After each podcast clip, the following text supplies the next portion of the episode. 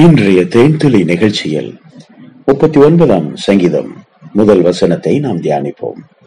என் நாவினால் பாவம் செய்யாதபடிக்கு நான் என் வழிகளை காத்து துன்மார்க்கம் எனக்கு முன்பாக இருக்கு மட்டும் என் வாயை கடிவாளத்தால் அடக்கி வைப்பேன் என்றேன். பிரியமானவர்களே தாவிது பாவம் செய்ய விரும்பவில்லை. பாவம் செய்யாமல் வாழ்வதற்கு அவர் விரும்பினார். பாவத்தை அறிவுறுத்தார் ஆம். எங்க எதிரி வந்து என் வாயை பிடுங்கி பேசி அதை இதை ஏதாவது சொல்லி வம்பு சண்டை வந்துடக்கூடாது வாக்குவாதம் வந்துடக்கூடாது யாருக்கிட்டையும் நான் வாக்குவாதம் பண்ண மாட்டேன். தேவனுடைய ஊழியக்காரன் வாக்குவாதம் செய்வது இல்லை. யாரோடையும் போராட மாட்டேன். என்று ஒரு தீர்க்கமான தீர்மானத்திலே அவர் இருந்தார். நாவினாலே பாவம் செய்யக்கூடாது என்று அவர் முடிவெடுத்தார். அப்படி வழிகளை அவர் காத்து கொண்டார். மட்டுமல்ல துன்மார்க்கர் அங்கே அவர்கள் அருகில இருக்கும்போது அவர் ஒரு காரியம் செய்தார். அவருடைய வாயை கடிவாளத்தால் அடக்கி வைப்பேன் என்று தீர்மானம் எடுத்தார்.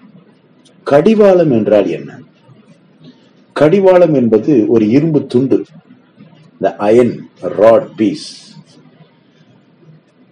இது குதிரைகளுக்கு பயன்படுத்தக்கூடியது. குதிரைகளை அந்த காலங்களிலே பயன்படுத்துவதற்கு அதை பிடித்து அதை பழக்குவார்கள். அது வீரியம் மிகுந்தது திறன் மிக்கது வலிமையானது. அதை பற்றி யோபுவுக்கு கர்த்தர் எழுதும்போது சொல்லும்போது சொல்லிக் கொடுக்கிறார். குதிரை எப்படிப்பட்டது தெரியுமா? மோப்ப சக்தி அதிகமானது. குதிரை தாள் அடித்துக் கொண்டு யுத்தத்திற்கு புறப்படும். பயப்படாது. வீரியம் மிகுந்தது. எதிரிகளை கண்டது பயப்படாது. யானை படை என்ன பட வந்தாலும் சரிதான். அது பயப்படாமல் போர் செய்வதற்கு முன்னேறி செல்லும். நிகி என்று சத்தமிட்டு கொண்டு புறப்படும். அது எதிரிகளை வீழ்த்தும். அவ்வளவு தைரியமானது அந்த மிருகம் என்று அவர் சொல்லிக் கொடுக்கிறார். அவ்வளவு பெரிய மிருகத்து மேல ஒரு ராஜா உட்காந்து அதை இயக்குறான். அப்போ அவன் சொல்றதெல்லாம் அதை கேட்கணும். லெப்ட்ல திரும்பணும்னா லெப்ட்ல திரும்பணும் ரைட்ல திரும்பணும் ரைட்ல திரும்பணும். அதற்கு அவர்கள் என்ன செய்தார்கள்?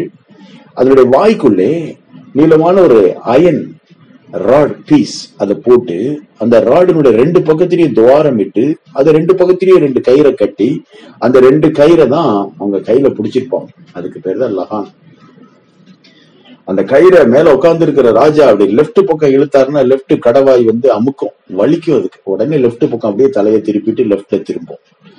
ரைட்ல திரும்பணும்னு சொன்னா ரைட் பக்கம் இருக்கிற அந்த கயிறை இழுப்பாரு அது கடவாய் ரைட் ரைட் சைட்ல அதை அமுக்கி அது வலிக்கிறதுனால அது அந்த பக்கம் திரும்பும்.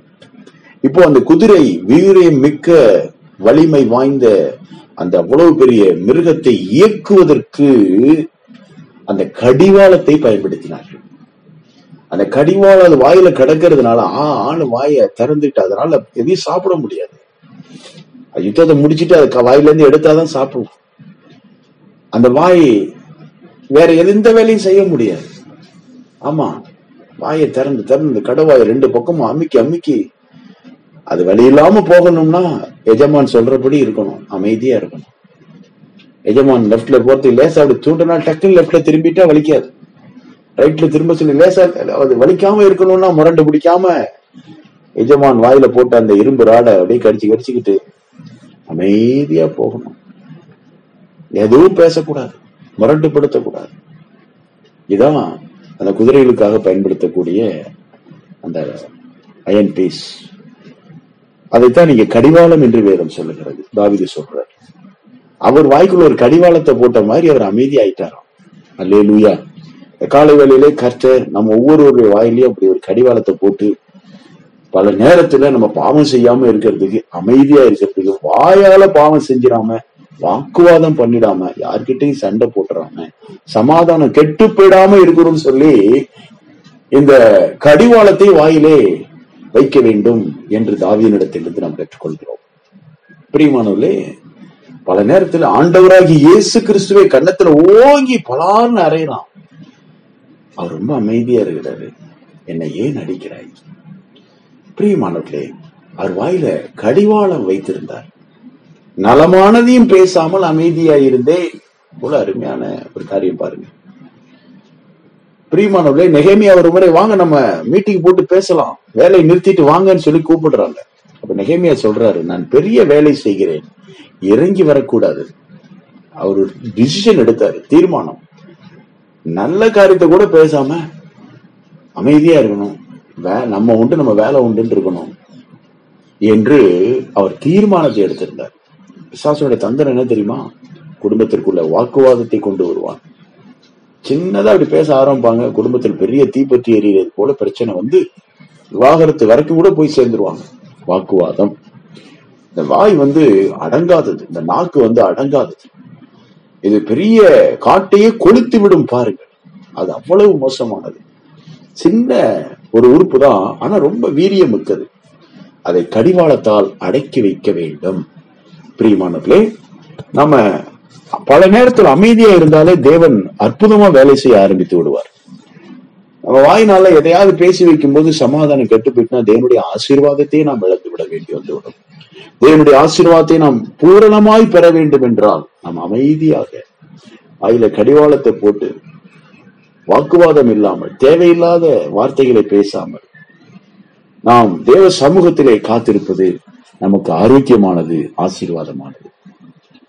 அன்பிற்குரியவர்களே ஆண்டவர் இயேசுவின் நாமத்தில் உங்களை ஆசீர்வதிக்கிறோம்.